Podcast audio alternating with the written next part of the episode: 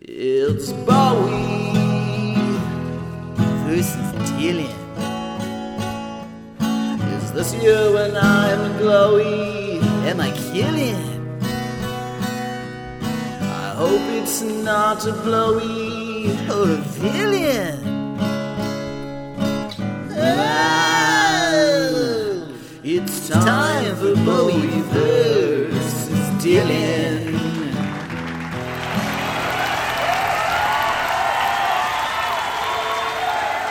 Welcome to another edition of Bowie versus Dylan. I'm Charlie, and I like Bowie. I'm Jake, and I love Dylan. And guess what else I love, Chaz? Uh, me. No, I do, I do, I do love you. But I also love um, on that topic. I love our other brother, Mike. And guess what year Hey! that he was born on November twenty eighth. Remember what year he was born? I, I do, as a matter of fact. Oh, oh, Year our good. Why brother don't, was born. why don't you share that with the audience?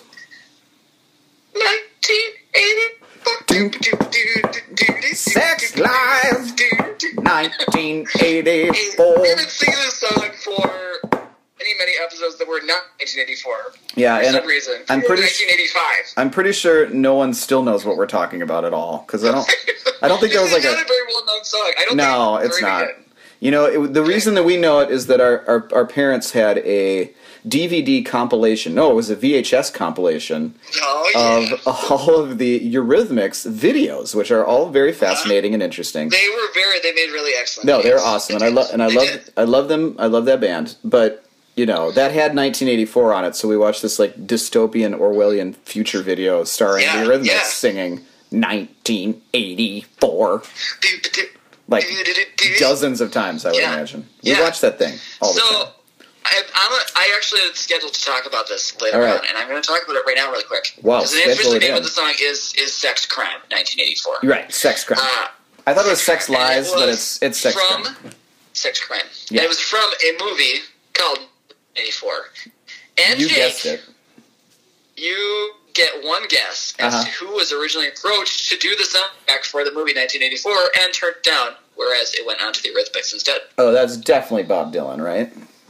Mm, Definitely, yeah. It's just, it's it's right up his Oh, alley. He's so he'd be so dystopian in 1984. He's being so dystopian. He's so dystopian. hey, yeah, Bowie was asked to do it, and he Oh. turned it down because he said it was too busy. I don't know what he was too busy. doing. Actually, he was. Right? he was raking I in was gonna say I don't know what he mad was too busy cash. doing because he, didn't- he didn't do very much in 1984, but he did do it a lot. in 1983 When he would have recorded all this nonsense, I think he was he was So- swimming around in his money like Scrooge McDuck in 1984. for the barrier. yeah, exactly. Well, as you'll see, he took a couple weeks off to make a terrible album, but other than that, Mm, yeah, that's all he was doing. mm.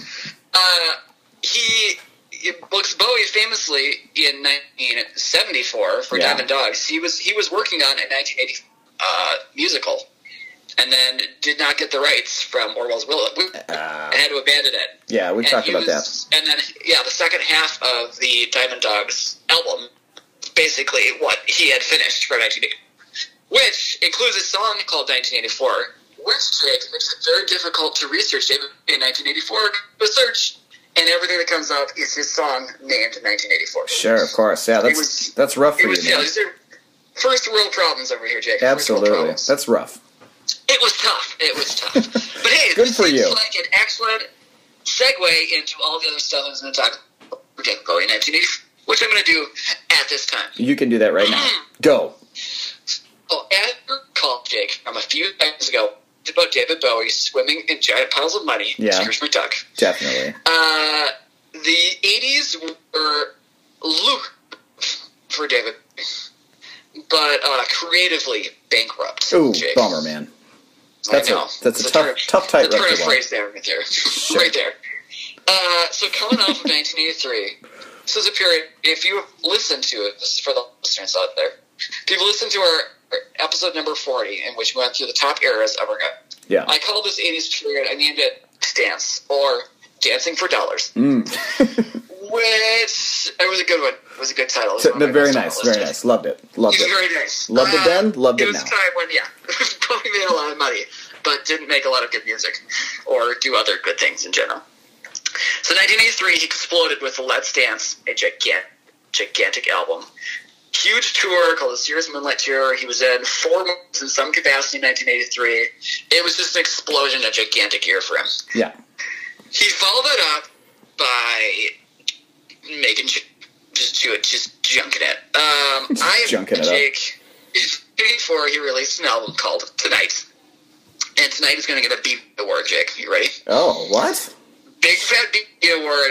No, you'll you'll understand in just a just I'm a ready. moment. I'm ready It's to a terrible understand. album. It gets the DVD award for Bowie most phoned in album. Uh, I just phoned it right in. Recorded it over a It phone, was the everyone. Like this, album like this that he- podcast. He, might, he might as well because he just didn't do stuff to make this a good album.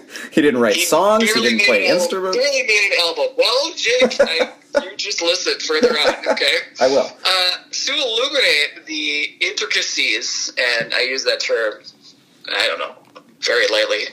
Of tonight, Ironically. I have got a series of questions for you, Jake. Ooh, I'm ready. So now, yeah, you're ready. You're always ready. Oh, I'm- So you, you, this is the type of thing you do pretty often with albums, and I haven't done it in a while. Oh, Uh, so tonight has tracks, Jake okay. ask you a series of questions about these tracks. So it's you know somewhere between zero and nine for all of these questions. All right. Zero Number nine. one, how many tracks on tonight are ill-advised early '80s adult contemporary reggae? Out of nine, how many are ill-advised adult Nine or contemporary? full-blown reggae. Oh, oh, full-blown reggae. They're all they're all Oh. ill-advised in early '80s adult contemporary. They all are that. Oh, okay. So that's all I'll nine. just tell you that. Got It's it. just the reggae part. How many are the reggae? Um, I think he did three reggae songs. We'll call us two. Oh, only two. Okay, all right. Little Yeah, restraint yeah. there. I like that. Little restraint. Yeah. Mhm. Yeah, good, good, good. How many of these adult contemporary tracks featured Tina Turner? Uh, Tina Turner, the famous uh, singer and uh, Yeah, creation well, of singer that- creation of David Bowie from that Pepsi commercial. Well, at least like the second or third leg of her career is is really directly always directly responsible for her getting like Yeah. support from record label and stuff that she needed to become the gigantic star it is that she all right. So became. how many feature Tina she had Turner? quite a successful career before Bowie came along. No, I, I'm saying that he created her in a Pepsi lab. That's what I'm saying. Okay. Oh, yeah, well, yes, according to a cut. I'm not saying that he is responsible Yeah, that for was her later on. for her white hot singing and excellent musicianship prior to And- meeting him. Okay. And you know, early '50s sex symbol- symboldom. Absolutely. So she was in her like late 40s and early 50s when Yes, she was a giant and, sex uh, symbol. It is- terrible- Which we still, which we here at BVD st- or at Bowie versus Dylan still greatly respect. hey, we're Here's into Tina it. Turner. Uh, she's also Where a we were. terrible, a terrible abuse survivor, and, uh, and Yeah, she made well, it out of uh, that yeah. just fine. So, which uh, also we tip of the hat to you on that one, Tina. yeah, way to go, Tina. Hey, so much Tina, to you. know, a lot of love to you, Tina Turner. We know you're listening. the calls we ever mentioned are living and dead. Kanye West and Tina Turner together, listening to this podcast. All right, so what's the question? How many of these? How many tracks feature Tina Turner? All right, um, I'm gonna say I'm gonna say two of them do. it's actually one. Oh, I was gonna Uh, say one. It's the, it's the title track tonight. That also happens to be one of the reggae tracks. That was an '80s staple to just have like one track with another gigantic star on it. I should have known that. Yeah. The thing is, she's so she's she's just like you're not doing a duet. She's just doing like backing vocals, and she's buried pretty deep. Next, you wouldn't you don't notice she's there. Oh, unless you're so it's not like a looking star turn. I know. It's like a oh. for it. I know. Well, No, that's no, no, no. weird. Although later on the uh, I don't know if I'm jumping my own. You are. Later on, Tina Turner does a records a live version of Tonight with David Bowie, like pop it in for a concert. Sure. And she released that as a single in 1988, and that is Okay. actually a better track than uh, than this one. Well, that's because Tina Turner's singing it. I get it. It's true. You can actually tell it's her. All right. How many of the nine tracks are really, really terrible Beach Boys covers? Like actual Beach Boys covers, or just sound Oh, like yeah. Beach Boys. No, no, no. Actual covers of Beach Boy songs. All right, Yeah. there's there's one of those. There's one. It is true. What is it? God only knows. God only knows why Bowie ever crowed. You've heard that track. You've heard that one. Yeah, It's, yeah. uh, you, you should. it's you, really something. You inflicted it upon me. I remember. It's really we years ago did a we made a, a worst of Dylan and I made a worst of Bowie compilation for us to drink beer to and, For and only talk about us together. two. It was really entertaining, wildly entertaining. For It a lot of was. reasons. It And that was. track made it. It was on there. God only knows. That's also the best song in the entire '60s, according to Pitchfork. Of course, for sure. And I feel like they should have come up with something a little more edgy. I But they go know. with kind of like they go with balance. Because There's- Life on Mars is their best track of the 70s, if I, I remember know. right. I think they're just trying to make people Which is, and scratch. that's an awesome song, don't get Of me wrong. course it is. but Of I- course it is. Again, I can't know how you pick any best song in the 70s. All right, All right, go. uh, nine tracks. How many tracks feature marimba prominently? All right, now do these overlap sometimes with the Caribbean tracks, with the reggae tracks? Oh, yeah. Oh, Well, obviously. well, doy. Okay, yeah. I mean, I mean that was obvious. Uh, all right, so marimba. Um, gosh, what were there? There were there were there were only two reggae tracks, but marimba.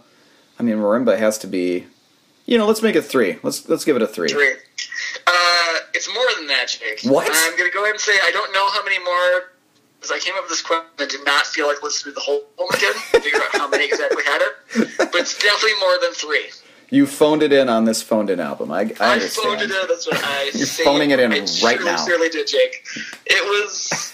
I, this is a good question because there's a lot of marimba on this album. You didn't want to listen to it. I No. understand. But I listened to it once in preparation for this, and I did not want to listen to it again. And I came up with this question after that. Mm-hmm. So anywhere from This is three, a lot of them. anywhere from three to nine, let's say. I would guess at least six. Six have Yes. marimba. I'm a lead. It, That's a lot it of might marimba. be all the tracks, honestly. That's a lot possible. of. That's like There's Dylan. a lot of And, marimba. that's like his Dylan and his gospel backup singers. It's all the tracks. it's all marimba. all Same marimba. thing. There's a whole lot of horns on this album. Lots of there's lots of brass. It's Kind of like, brassy. like when I picture this album, I picture a whole bunch of bad '80s synths, but there actually aren't that many synths on there. okay, It's marimba. It's It's bad just- '80s brass. it's brass that sounds like bad synths. Got it. exactly. all right, nine tracks, Jake. How many tracks were co-written by Iggy Pop? Uh, now when now tell me this: When did Iggy Pop put out that blah blah blah album? Was that this year? 1986, 1986. Okay, I'm thinking of a different. which, okay. as you know, Bowie was heavily involved in. No, I didn't know that. You haven't told us that five times. Okay, Jake. I'm sorry. Ah, Uh, gosh, I wasn't even being a jerk about it this time. Yeah, kind of though, in a in a No. under the radar, kind of an under the radar way. Uh, no, no. yeah. Okay. All right. I believe you. Okay, how many code tracks were co-written? Co-written by Iggy Pop. I'm gonna say four. Five, actually. Oh, Nice. You're getting close. closer in all these guesses. Yeah, Yeah. yeah, yeah. I'm not doing too bad. Not doing too bad. Yeah, no, I mean, it's except for pretty- the it's pretty marimbas. I, I ruined the marimbas. Except for the Oh, marimba one. Yep. well, I, I had no Yeah, way of fine. knowing. Five co-written by you. Okay. Um, follow-up question: How many tracks were written written by David Bowie? How many tracks were written? Full stop.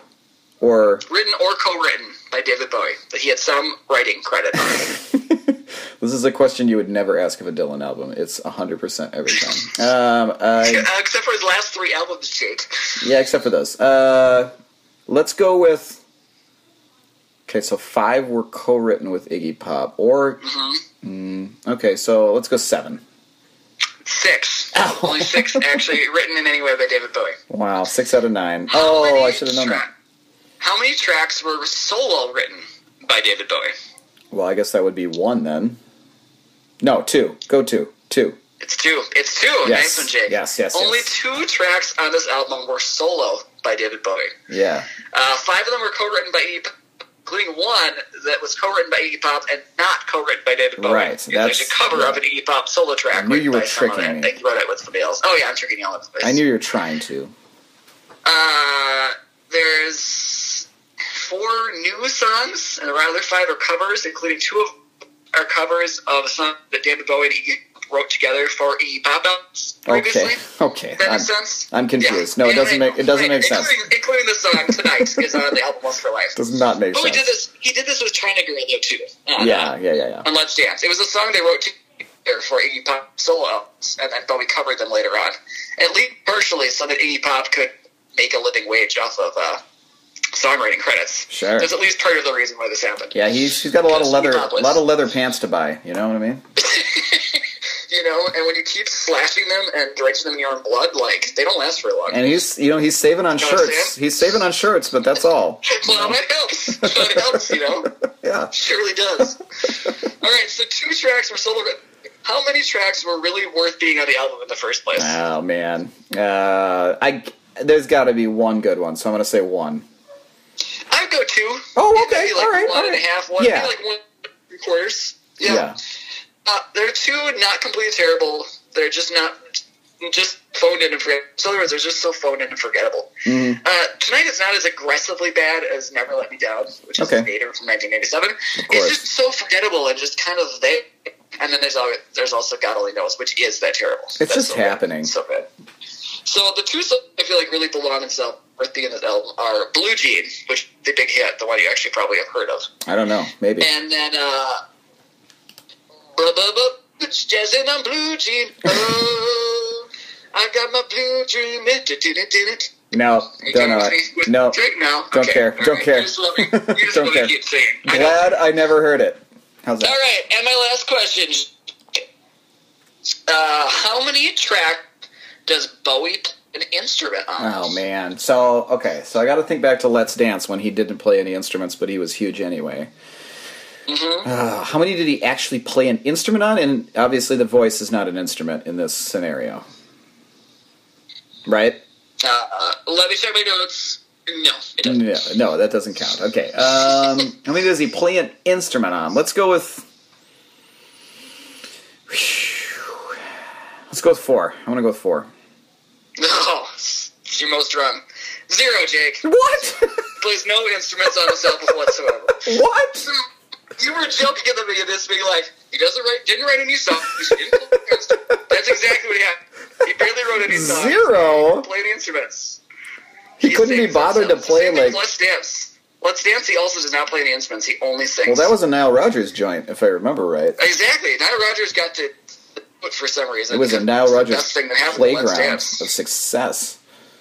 But that's the main difference between Let's Dance. Well, there's two main differences between Let's Dance and Tonight. Because Let's Dance has multiple covers, though.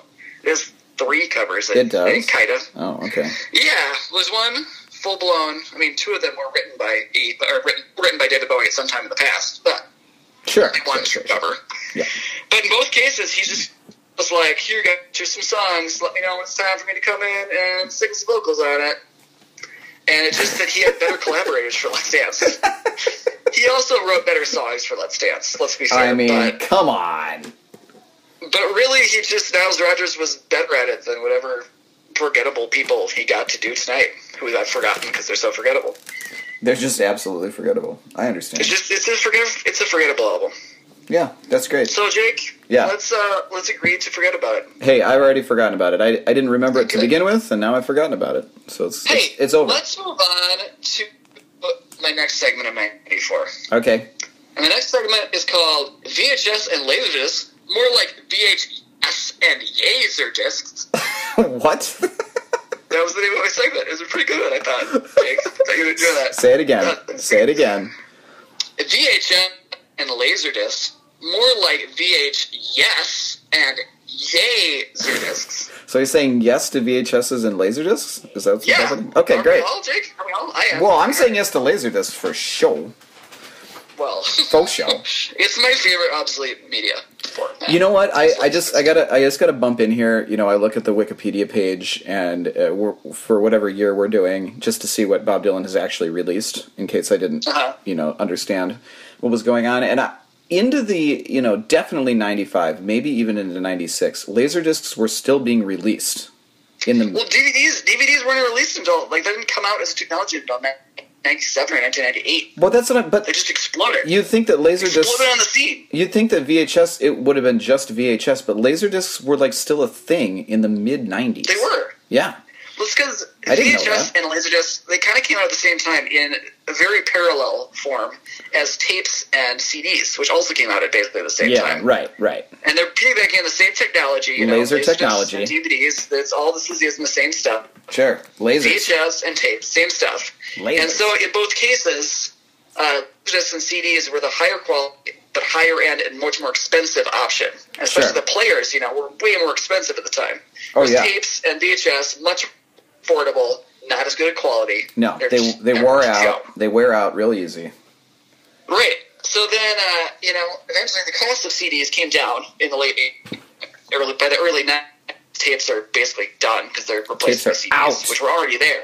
Yeah. Whereas uh, it wasn't until the late 80s when DVD came in, and suddenly you had a the higher quality, lower price option that beat out Laserdisc and destroyed VHSs at the same time. Thank you for that consumer listening breakdown of the mid 90s, Chaz. That was amazing. That's right. You're welcome. I Wow. also would like to remind you very- about the very brief late 90s, early 2000s sudden surgence of mini disc, which didn't go anywhere, thankfully. I remember being really terrified that I was going to have to buy albums on mini disc. Yeah, I did have a Like, being friend. like, oh, this is the new thing, and they're just stopping making CDs. 'Cause I had a, I had a, we all got a friend who, like, just Yeah. embraced mini discs and Right. had a car full of these little mini, like, you know, the guy had like 60 of them sitting in his car. Yep.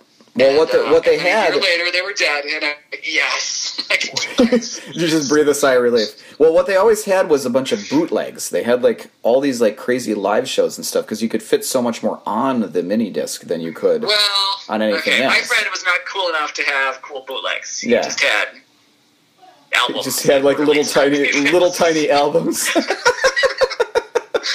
I wonder if you could fit a mini disc into the hole inside the lid. disc. Maybe I don't It know. would just be a, an obsolete media sandwich of delicious support units. And you could get a player to do it at the same time. oh man, we'll do about that, Jake. All right, we just did. I don't know what you're talking about. We just did. We just did. Did that. It's called the obsolete sandwich. Yeah, that was one dance. The obsolete sandwich player. that everyone's really hungry and they Oh, just buy I'm it. so hungry for some obsolete media. Mini discs were hilarious. Hey, They were I'm so gonna- small.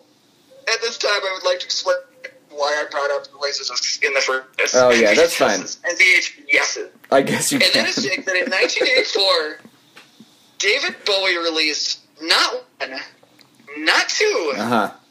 not three, What? but four VHS slash laserdisc releases. in Oh, this is 1984. ridiculous. They're gonna all gonna get points, aren't they? Probably negative points. Uh, Though. you'll just wait. You Okay, wait. all right, I'll wait. So, I'll wait and see. Number one, the biggest and best is Serious Moonlight Live from Yeah. September 1983. okay. Uh, it was nominated for a Grammy, Jake. Oh. You know that. Did it win? Released on VHS and Laserdisc. Uh, it's just a live. It's a live show from 1983. It's actually pretty good. I Okay. like that. It's serious show, yeah. and it's moonlight. Yeah, we'll talk more about that when we get to points. It's points Fine. are- Fine, I like, guess. Nonsense. This is such a I didn't bad know year. any of this. Any of this stuff was here. I knew when I was starting out points. You know, ready to. It was a race for the bottom for 1984. Yeah, it's a also race to the disappointing bottom. when You come all up with some stuff that might get point. Uh, next up was Ricochet, which is a documentary slash travelogue from that same 1983 live tour. But it's about like being an outsider and wandering around in Ooh. Eastern Europe, or not Eastern Europe, sorry, Eastern Asia, uh, uh, and, and stuff. right. It's Okay. interesting. Ricochet. It's, I, yeah. Ricochet. Ricochet. Let's Dance. It's an obscure but weird and, uh, and good track. I think it's my favorite song on Let's Dance. Okay. Uh, let's Your talk favorite more song? about that. I think it's my favorite one on Let's Dance. Okay. Next up is Jazzin' for Blue Jean. Je- So what, Jake- what did you just say to me? I said Jazzin' for Blue Jean. Jazzin for blue jean? Jazzin'. Jazzin'. Oh, oh, you jazzin'. I see. Jazz, jazz, you jazzin'. I'm Like, jazzin' for Blue Jean. like that. no, like, jazzin' for Blue Jean. Oh. Well, did you say that was the hit? Blue, do, do, do. What's that? Did you say that was the Yeah. hit? It wasn't yet. This That's is still dumb. This was one first David Bowie fan that I had some remembrance of. This I was just want deep I want social everyone to turn remembrance. I want everyone to turn to their partner or whatever, whoever you're sitting next to, and just agree that you've never heard Jazzin for Blue Jean. Never. That is- the name of the song is just Blue Jean Jig. Just Blue Jean. Whatever. This it doesn't VHS exist. slash laser disc was called Jazzin' for Blue Jean. Let's get everything right here, Jake. This is important stuff right here, Uh, okay? I can't. I can't. This is like this you're is. taking this podcast seriously right now, Jake. Doesn't I'm feel not- like you care. I'm taking you seriously, you know, sort of, and I'm taking the podcast seriously, definitely, but I'm not taking Blue Jean or Jazzin for Blue Jean seriously. I'm not. This was a solid. This was a this was a solid hit for Bowie. I don't agree. This is loud. I don't agree Never because I've heard never it. heard that song, and I used to listen to classic rock radio on Remember, repeat. Jake? Ah, this wasn't classic rock. It was 80, 1980. Yeah, but by the time I was listening to classic rock, like Let's Dance was on classic rock, and this song was not. Oh, And I knew it all. Well, okay, Just well, want you maybe to it know. didn't make the jump. I don't know. This Ninety-two was one point that I actually seven liked. KQRS did not play Jazzin' for Blue Jean. Anyway, Blue Jean Whatever. was the name of the song. Jet, remember that you'll remember, Jake, that the early to mid 80s were a fabulous time of bloated, over the top music videos. I loved them Some all. in excess of three minutes long. Yeah. This is one of those films. Okay. this Coming in is, at 22, What? 22 glorious minutes.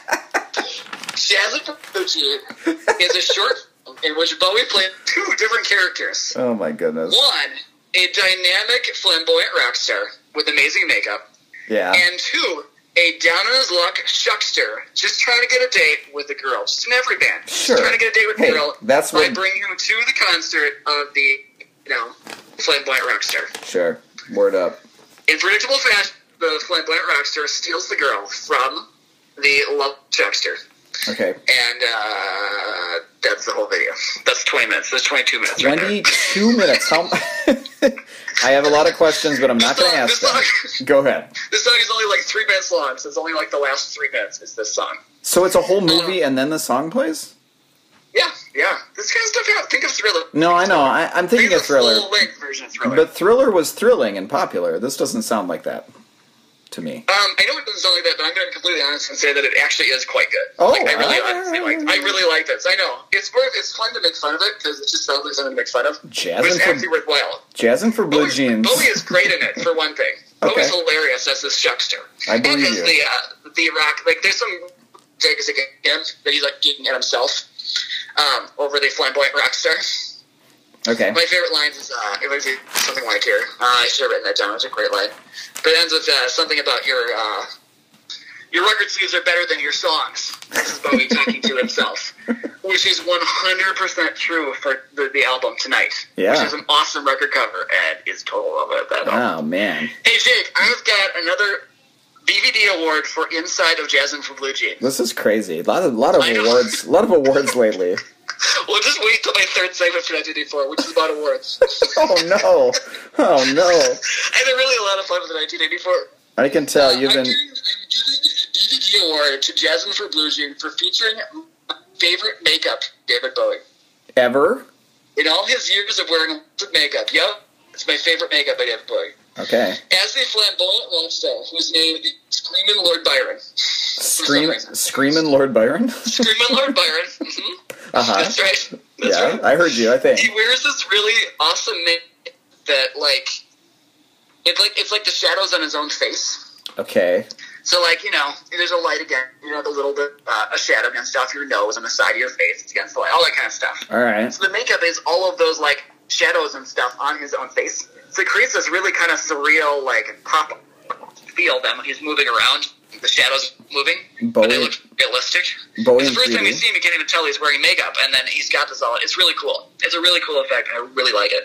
And if I ever someday, that's David for something, you know, for the, you know, when they, when our podcast option for a major motion film, Which it's go going to, to the for movie sure. premiere, Yeah. and you dress up as as Bob Dylan, and I dress up as David Bowie. I might just go as I mean, like Oh man, so you're gonna do something not obvious. I gotta think of a good Dylan, not an you not can't go. obvious. You, you can't show up to something like that with like the Aladdin scene, like like. Well, no, to the point, I you know, like you guess. gotta you gotta go deeper than that. I guess. I mean, the people want Aladdin sand, but you you don't care what the people want. I know. No, just like Bob Dylan and David Bowie at times other than the '80s. Yeah, no, he cared what the people wanted. Although he Here's a didn't, lot about the people. it right sounded now. like he didn't have to do was anything wrong. to get everyone's love in the 80s. He just kind of Well, he, he thought that he just. I think I kind of wonder if he just went there. Like I would, because they said that you know he ended up with this gigantic audience off of Let's Dance, and I don't think he really understood them. He didn't know who they were or what they were all about. yes, Um, yes. So I think he thought he was hiring people who would know what what the people wanted. yeah, And yeah, that yeah. Just all failed. Yeah, it went. It, it crashed and burned, but it worked for a while. Yeah, yeah, it did. So, um, Jasmine for Blue Jean won a Grammy Best Video Short Form, which Jake Yeah. is the only competitive Grammy that David Bowie won during his lifetime. Wait, what does that mean? The only Process competitive. that. Wait, what? he, The was only. nomi- he was nominated for 15 competitive Grammys. It's not like you know, so he, he won a Ray Grammy a lot at different times. Meaning he was nominated for a Grammy 15 times in his life. A Grammy. and okay. he uh, and he only this is the only one he won that was competitive. Really?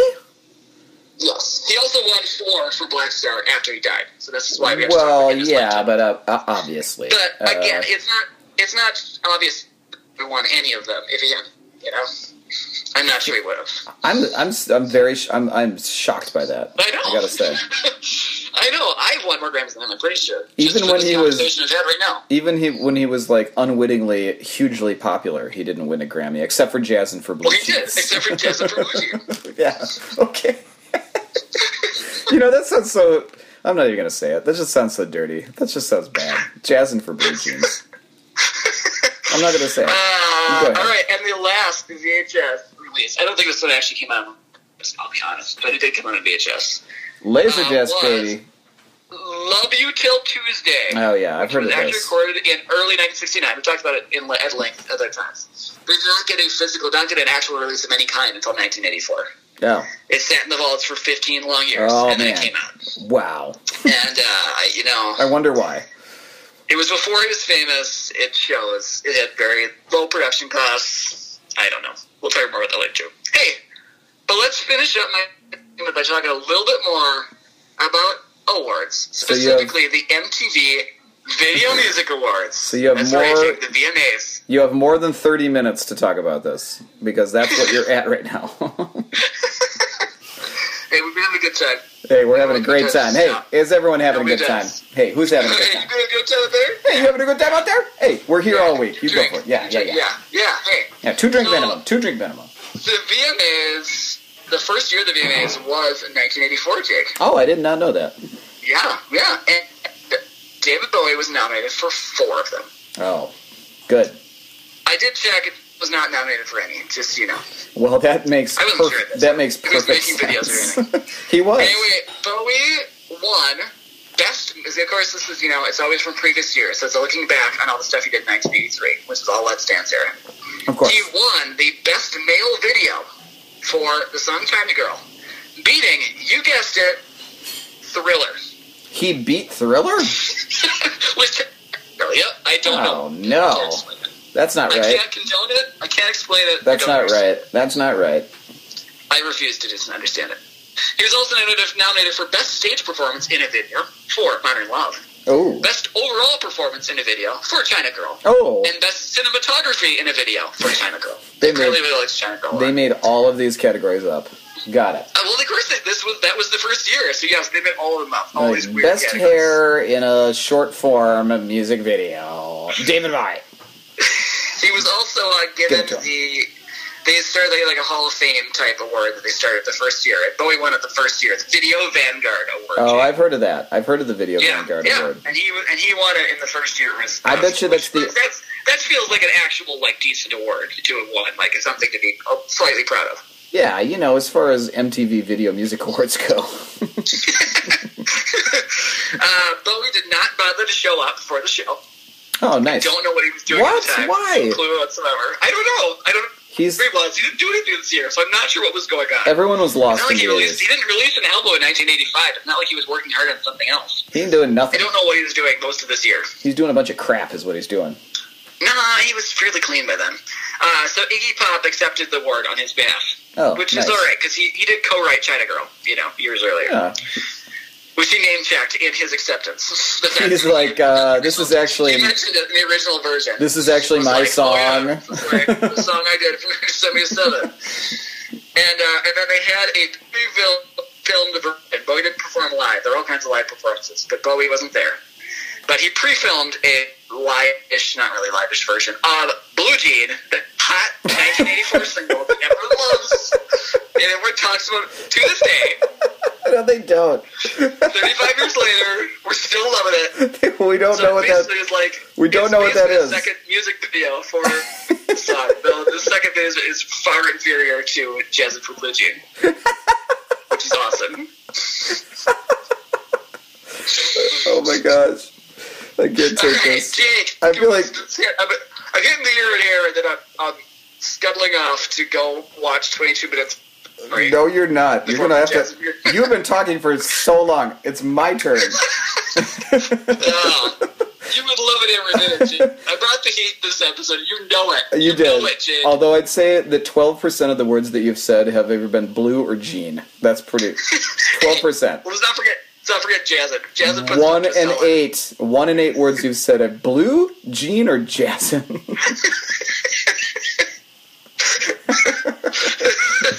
and it's intolerable. Yeah, only because you haven't watched the closet. You know, I'm Jazz not- for blue team. I will never watch Hey. Jasmine from Blue Jean You're ever. do you- okay, Jake. I do. Have, I do have something to ask of you. Okay, you I'm can ready. Say no. And No. That's to watch. I the see. edit Uh, because there's all, there's just Blue Jean. You can watch just the music video Blue Jean, which is that last three of the song playing. okay. Watch it long enough to see David Bowie's makeup. All right. So fine. 20, 30 seconds, and then see if you actually recognize the song at all. Because this was like a legitimate hit, and if you've never heard it, that's just me a little. I don't bit. think I have, That's but right. I, you know, maybe yeah, I you have. haven't. But Hey, I, you know, it surprises me if you've never heard it at all. okay. Well, prepare to be surprised. I guess I'm not sure. Well, I am prepared. I'm prepared. And just watch this totally sweet makeup of Screaming Lord. Okay. All right, Screaming Lord Byron. 1984, You're in here. Yeah. Um, two words, Jake. Those two words are straight swoop.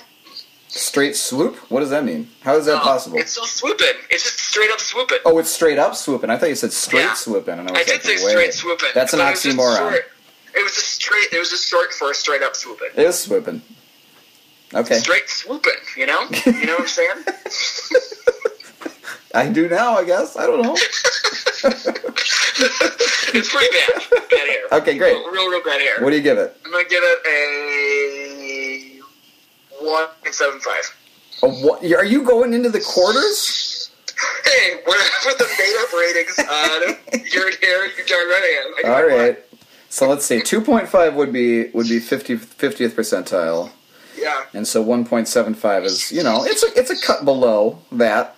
Couple of You said it was Sure pretty enough. bad. I, I would call it a one point two five based on your description, but I mean straight swooping sounds Yeah, nice. he's had worse. He's had Okay. worse. All right. Jake. Hey, hey, you're the you're in here. It's a subjective scale. By You're- his standards, it's still fairly in the middle. there wasn't a mullet involved, so you know, there's Yeah, that. and it was was it dyed any particular color or just kind of natural? Oh, Mm-hmm. I think it natural. was kind of natural, yeah, because it was blonde all through the '83, like Wow. bleached blonde Wow, bleach blonde and curly. and swooping. Uh, hey, Jake, Yeah, I got a question for you. yeah. My question is, did Dylan do anything in 1984? Wow. And if so, let's hear about it. He did. I feel like I've I feel like I've dropped LSD and I've come out and I think it's like hour seven and I don't know what's going on anymore. It's like I'm hallucinating. I've heard the words blue jeans like a lot. And I don't I don't know how to proceed, but I'm gonna try anyway, Chaz. You know what? I got Just try to power through. I'm gonna power through. You know what? I I appreciated our grab bag segments from the last two shows, but I'm not gonna do that this time. I'm just gonna I'm just gonna start at the top of what my notes say, and I'm gonna I'm gonna roll through them. And we're Now gonna see. roll right through. We're gonna roll right on through them. Now, um, actually, I lied. I have to start with something different than the top because it's out of order. That was that was a roller coaster of emotions. Jake. I know. You Uh, said one thing, and then a few seconds later, you said something different, completely opposite. It was just like the next second. You know what I'm going to say right away?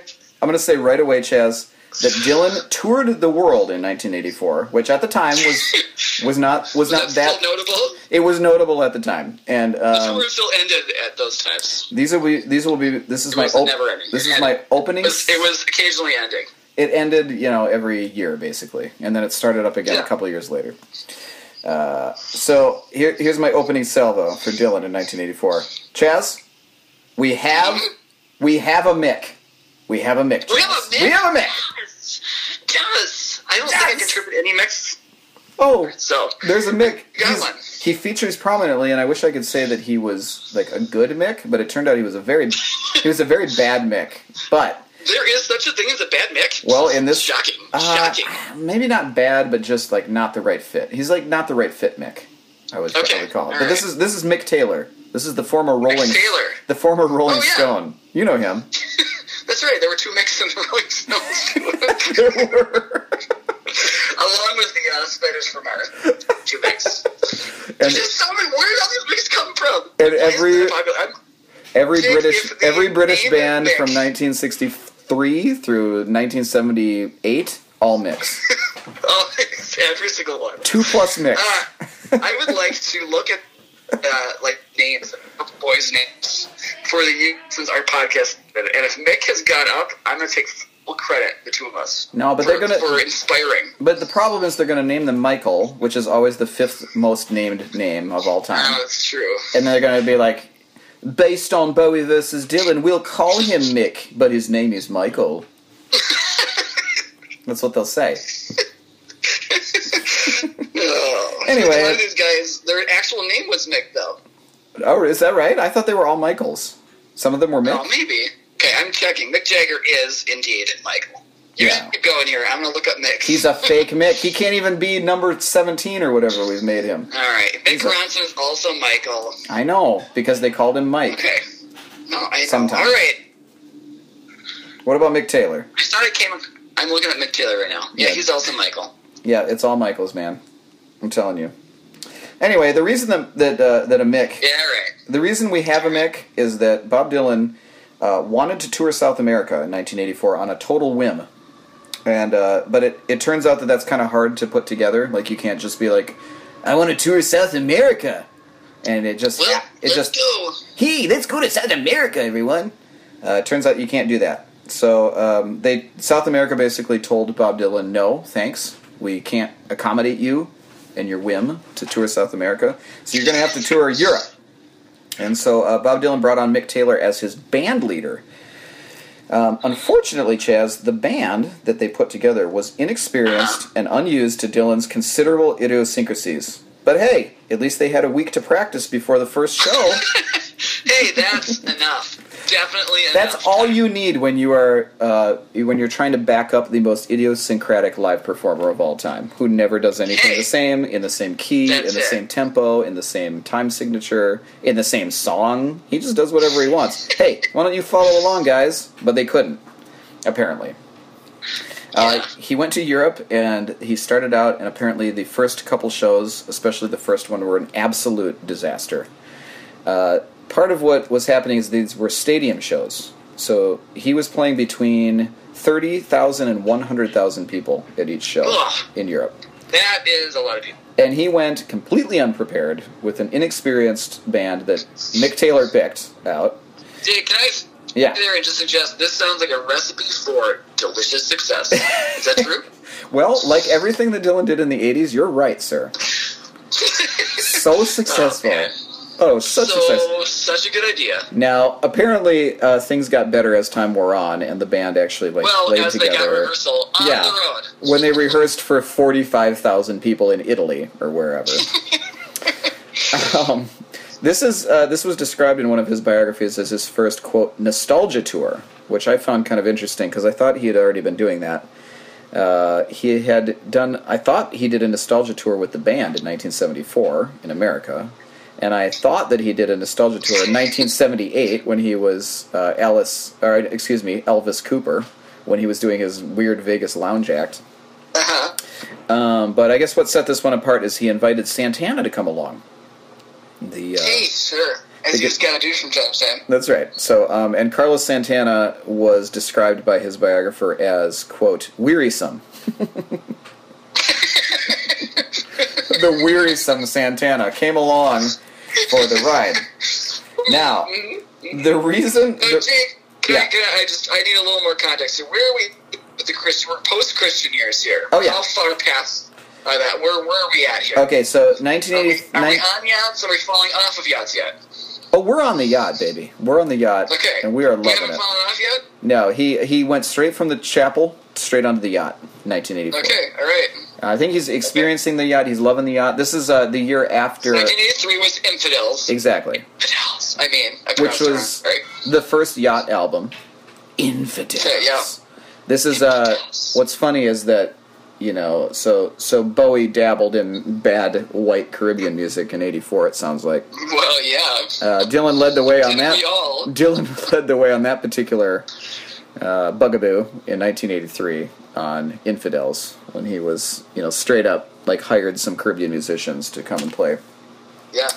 with him so As he one could does. like he could white white reggae it up all over the place. Mm, it's always so good when they do that. Mm, Now, the reason Great reggae. the reason that he decided that he was fit to tour arenas in Europe, n- you know, nay South America, was that he went on a little late night show in 1984, Chaz, called Late Night with David Letterman.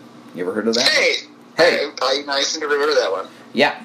Uh, apparently, Letterman had been asking him for years, and I guess that's like two years because doesn't his show come out in like '82? I was gonna say, I didn't think he couldn't have been doing it much longer than that. No, no. So uh, Letterman was still very much a countercultural figure in 1984. He was, you know, he was the cool, he was the hip choice, he was the cool choice. Right, because he uh, did not get Johnny Carson's spot. Jay Leno got Johnny Carson's spot. Well, that was later, I She think. was kind of upset about it. That was later? Yeah, that was in the the early 90s, I think. Letterman was just starting out, basically, but he was like so cool, you know, he was super cool. Um, so he kept, Right, right. as a joke, I think he kept asking Dylan to come on, and Dylan finally relented and actually went on. And you can tell that Letterman doesn't actually like know what to do with himself. He doesn't quite know. Like he's like, "Hey, ladies and gentlemen, it's uh, it's it's Bob Dylan." So Dylan decides to go on this show, and he decides to bring on three unknown to him musicians. Uh, these musicians are Charlie Quintana, Justin Justing, and Tony Morisco.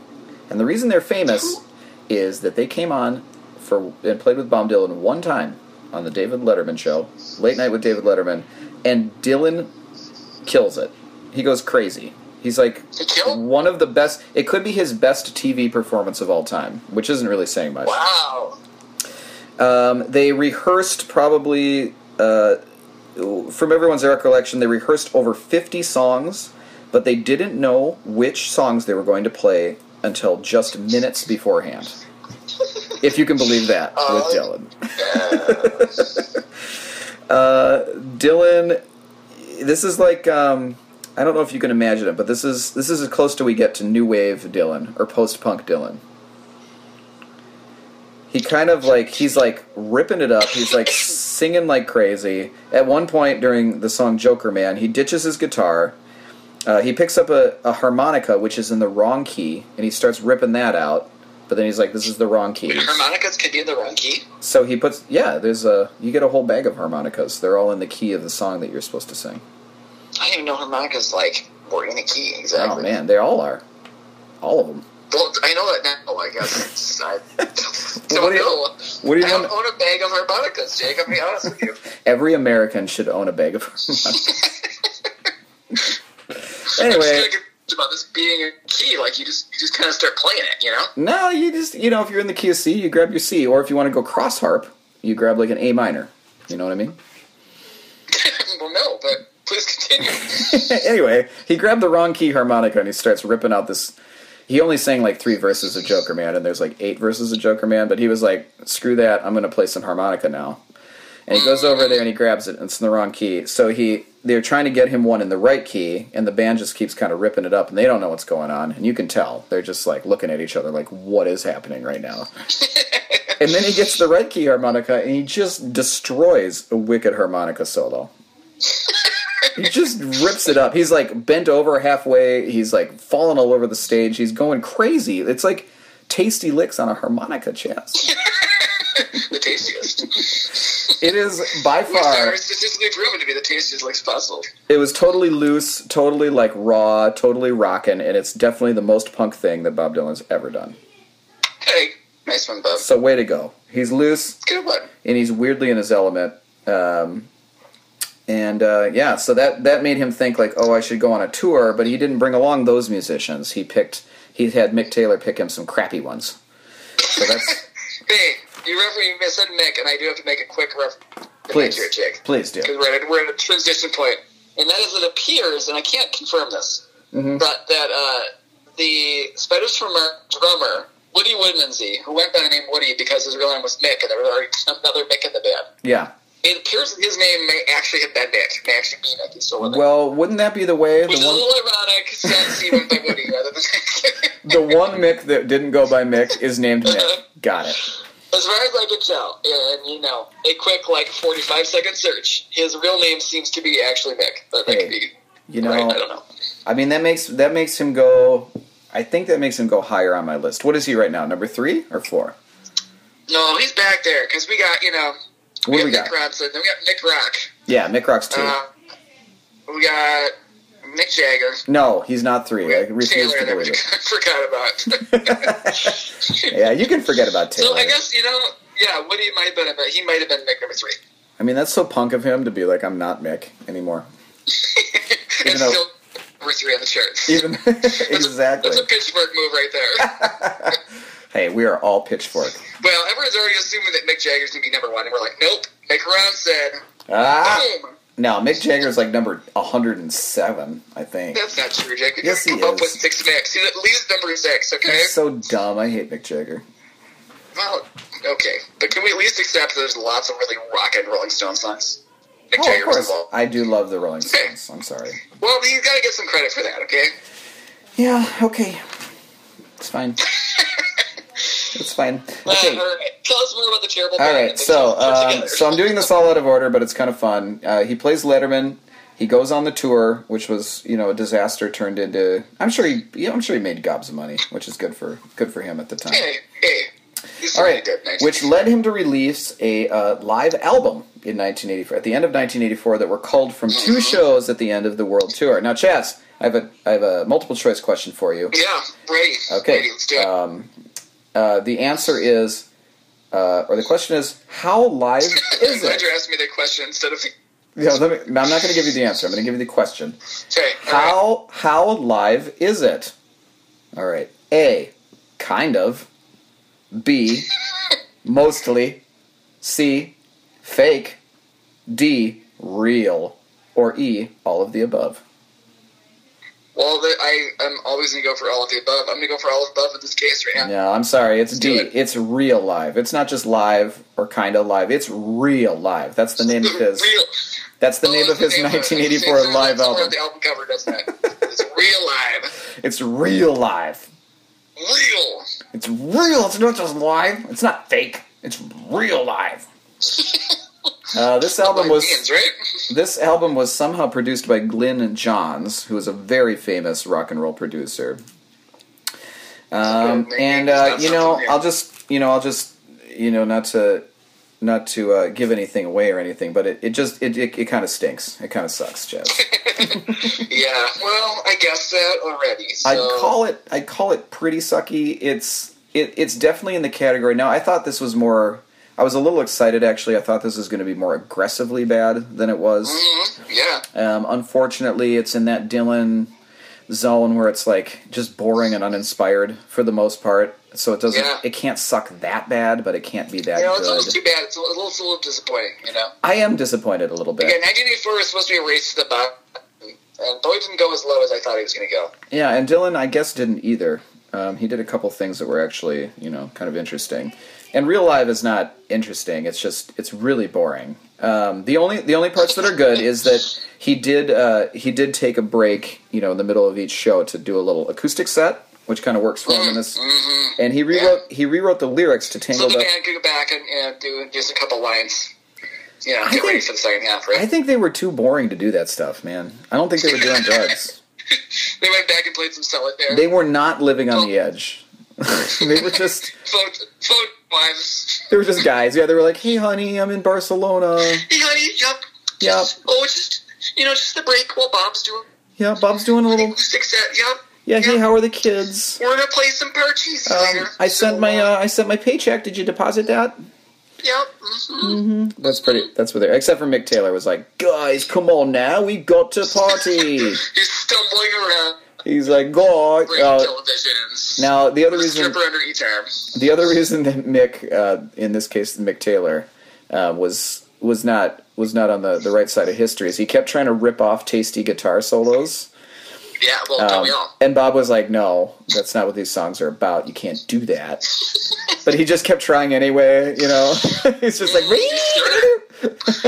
and Bob would just start singing over him while he was ripping it off. I mean, why did this happen? Who knows? Anyway, uh, so Bob actually rewrote the lyrics to "Tangled Up in Blue" and his other song "Simple Twist of Fate," and so I guess that was kind of you know interesting. He would kind of. Uh, Do you go with a different color now? Tangled up in. it was tangled up in it was tangled up in pink, Tangled up in. Chartreuse. tangled up in magenta. Did you say that one? I did just. I don't. I only used two color names and used one of them. today. Tangled up and shut up, Chaz.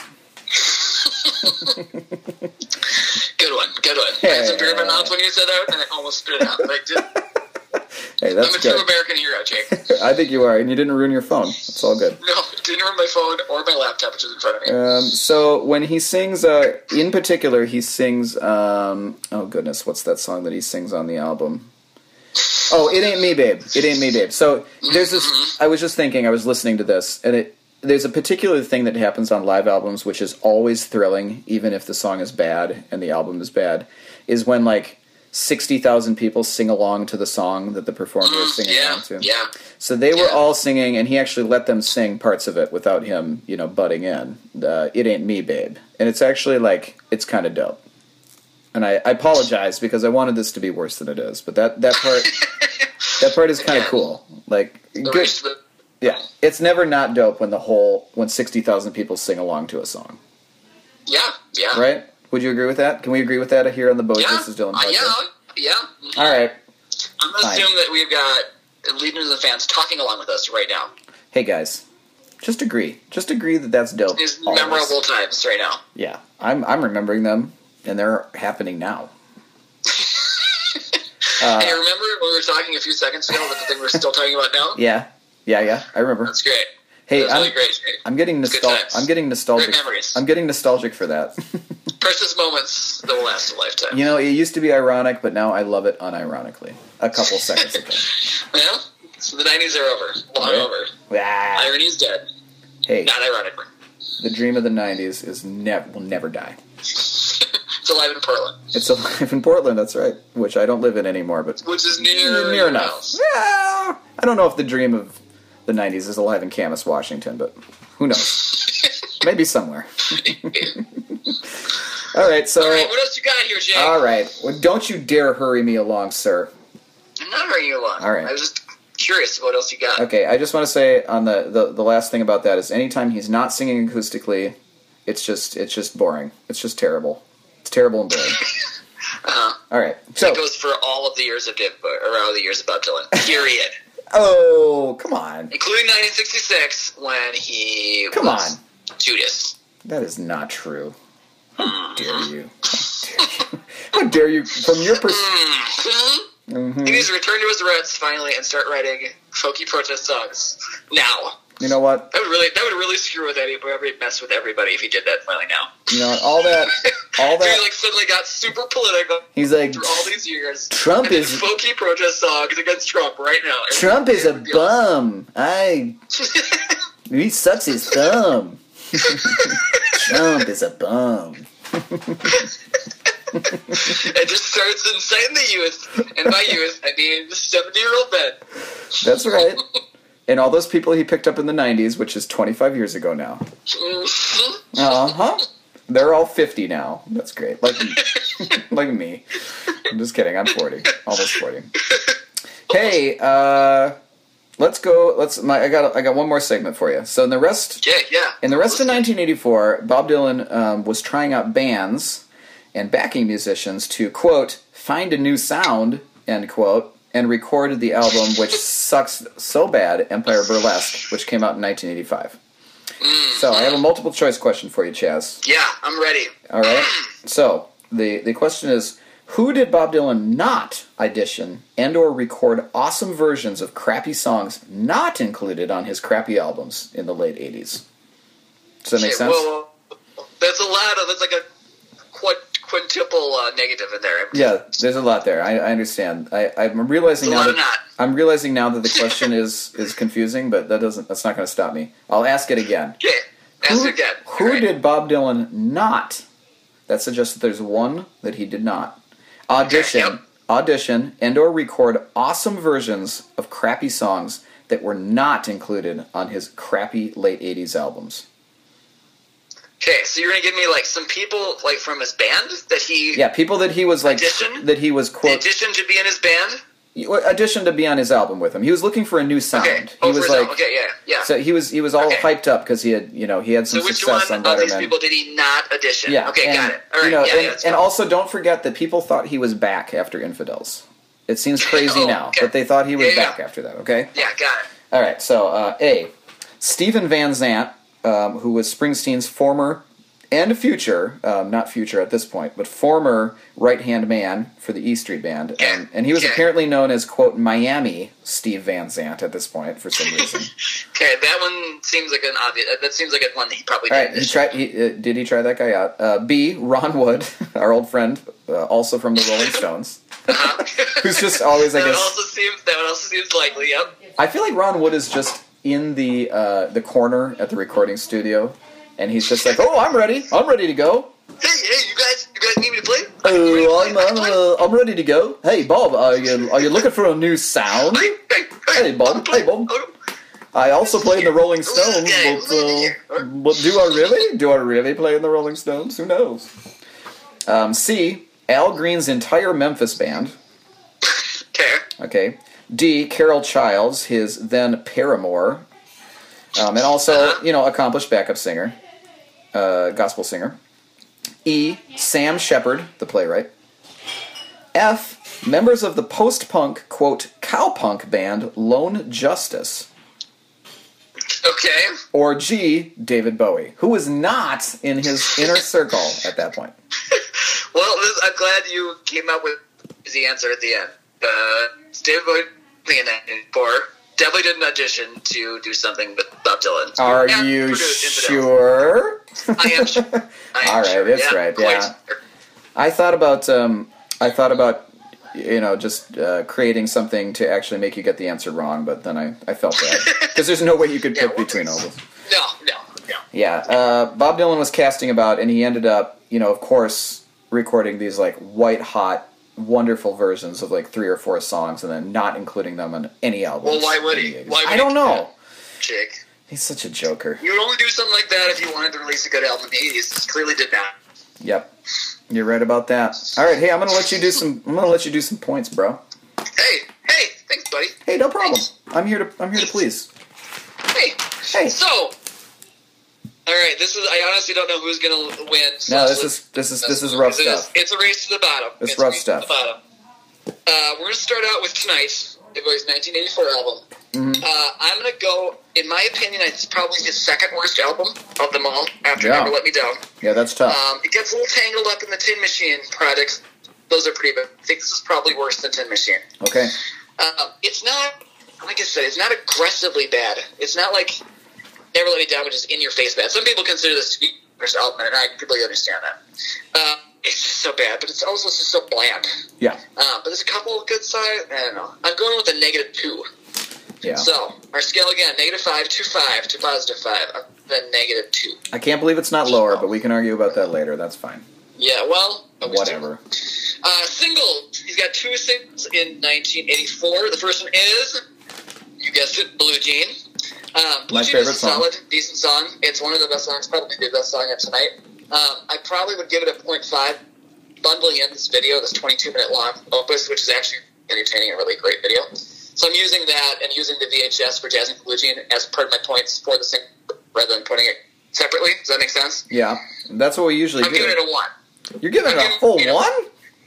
I Oh, yeah, well, I I, I All would right. give it the same a point five, but because of the video being as good as it is, I'm knocking it up to point five. It's your show. This is separate because because Jasmine for Blue Jean got a separate VHS release. Like it could be argued that that could be habit points, but that seems stupid, so I just didn't do it. I Okay. just bundled it with this. I'm Move giving it a up. one. Yep, it's your show. Tonight is one of the big tracks. It had no video to buoy it up, which is unfortunate tonight because it's really terrible. Uh, oh, I mentioned that was later released as a live single by Tina Turner featuring Bowie, which is actually much better. Sure. It's, it's a bad. It's bland and it's bad and it's and bland, and I'm giving it a full negative one. So, Wow. Okay. Tonight, that's All right. up. There's a cover of an Iggy Pop and David Bowie song that features on the Lust 1970. Uh, that version is way better. All right, finally, our VHS section. Well, he's not toured or anything else, but he did release a lot of VHSs and laserdiscs. First one Hello. is Serious Moonlight, which again is the uh, live show from 1983. He was pumping, he was he was pumping, he was sharp and playing a lot of hits, and it was good. I'm giving that one a, A negative what? Uh, A negative what? Ricochet. Sorry, what did you say? a one, a one. I'm giving Serious Moonlight one, a positive one. Okay. Uh, Ricochet is the kind of travel documentary about that same tour. It's Alright. interesting. It's it's weird because it's it's obviously somewhat like planned ahead. It's not all just straight up documentary. Um, there are definitely things that they're going for.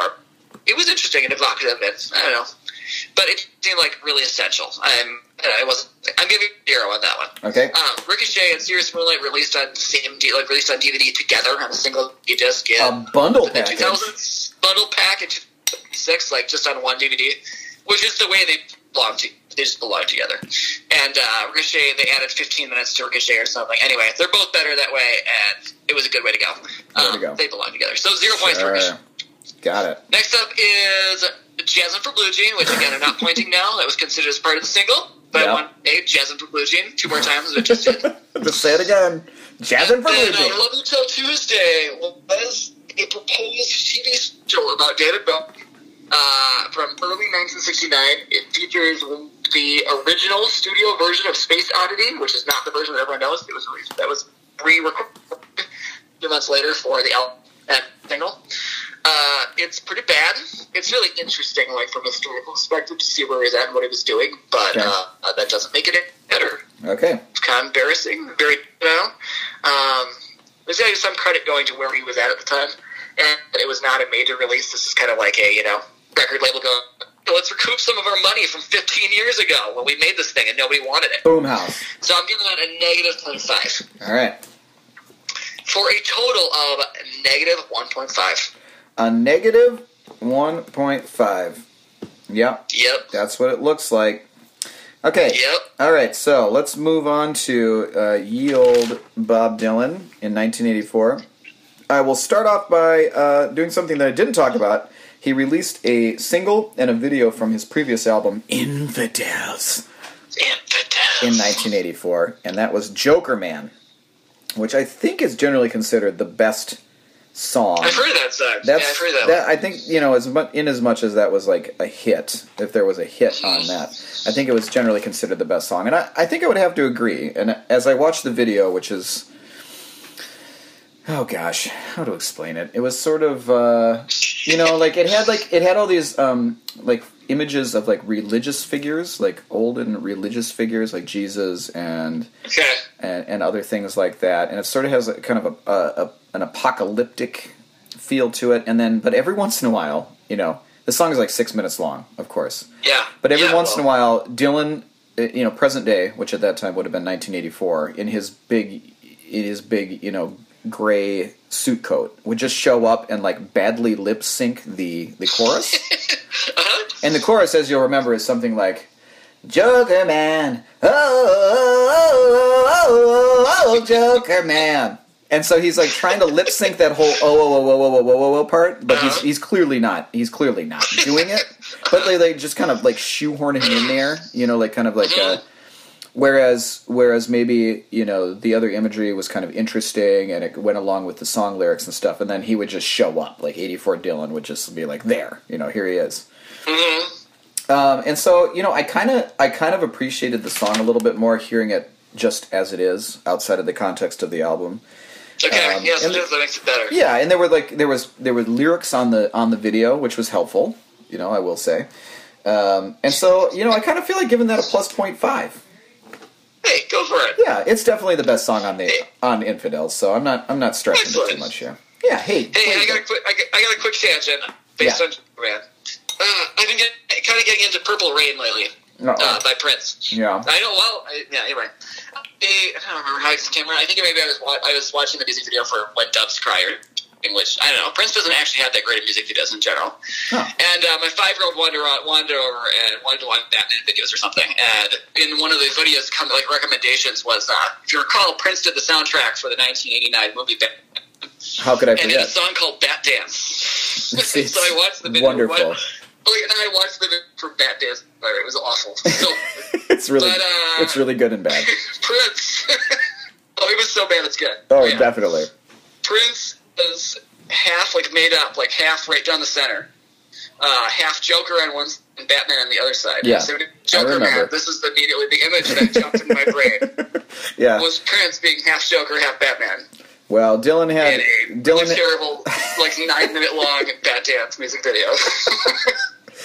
Well, Dylan had a little bit of My a girl got a little tired up after a while. he had a little he had a, he had a little trademark on Joker, you know, via the Joker Man song, and then you know the actual Joker came along and just stole his lunch money and just took it.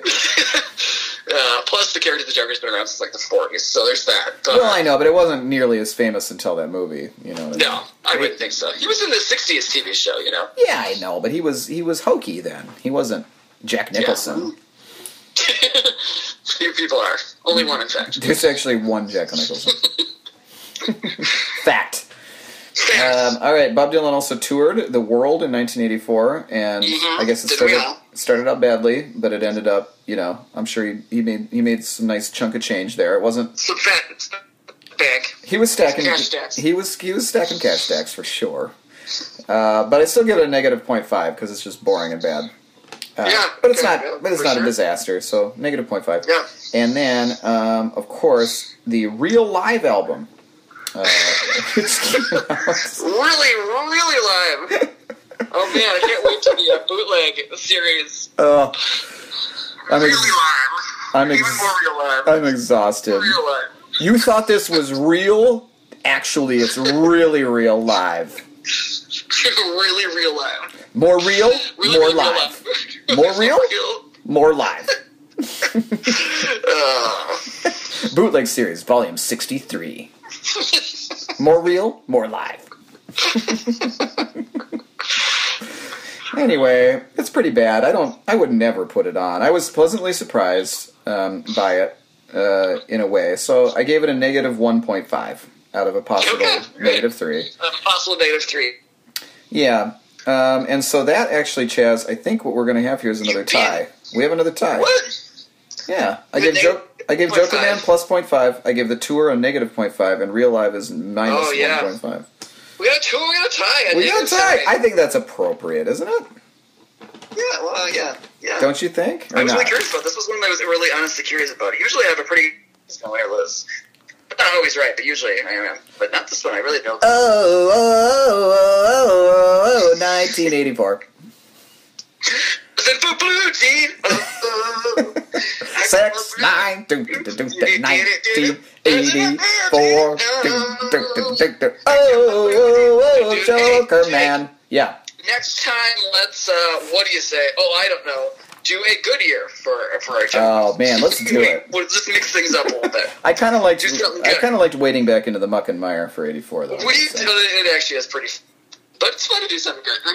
The research is more fun when uh, Mm-hmm. when it's something good. the show is more fun. When, Well, Mm-hmm. it's easier to but uh, we explain. did a race to the bottom. this Time Let's do a legitimate race to the top. Yeah. unclear. This is a big one. Deep in the heart. This is, yeah, we're doing 1975 next episode. Boom. This has famously been cited as the year in the sense where Dylan has the best chance of actually unseating the un- otherwise unstoppable. But Yeah, is uh, it's his home. This is like Rumble in the Jungle. It's type. a heavyweight I mean, fight. I don't know. it's a heavyweight. it's a fight. heavyweight fight. Like it'll be underdog. In this case, we'll be Dylan bringing it to the rank heavyweight champ, who we haven't done 1973 yet, but both to win the five previous years. before that. Yeah, And uh, Probably. And we see if Dylan could take him down. yeah. Let's do it next time. Yeah, next time on Bowie versus Dylan. Yeah, that's our So, show. I'm isn't it? it is. Charlie and I like Bowie. I'm Jake, and I love Dylan. And let's do a little. Uh, let's See you do. A, next let's do a time. little mashup medley of 1984, Joker Man, and uh, Jazz in My Blue Jeans. Jason Four Blue Jean. I don't know, do I get like 30 more times? Jason Blue Blue Jean. Oh. 1984 sex crimes. Do, do, do, do, do, 1980. Jason Blue Oh, oh, oh, Joker Man. Do, do, do, do, 1984.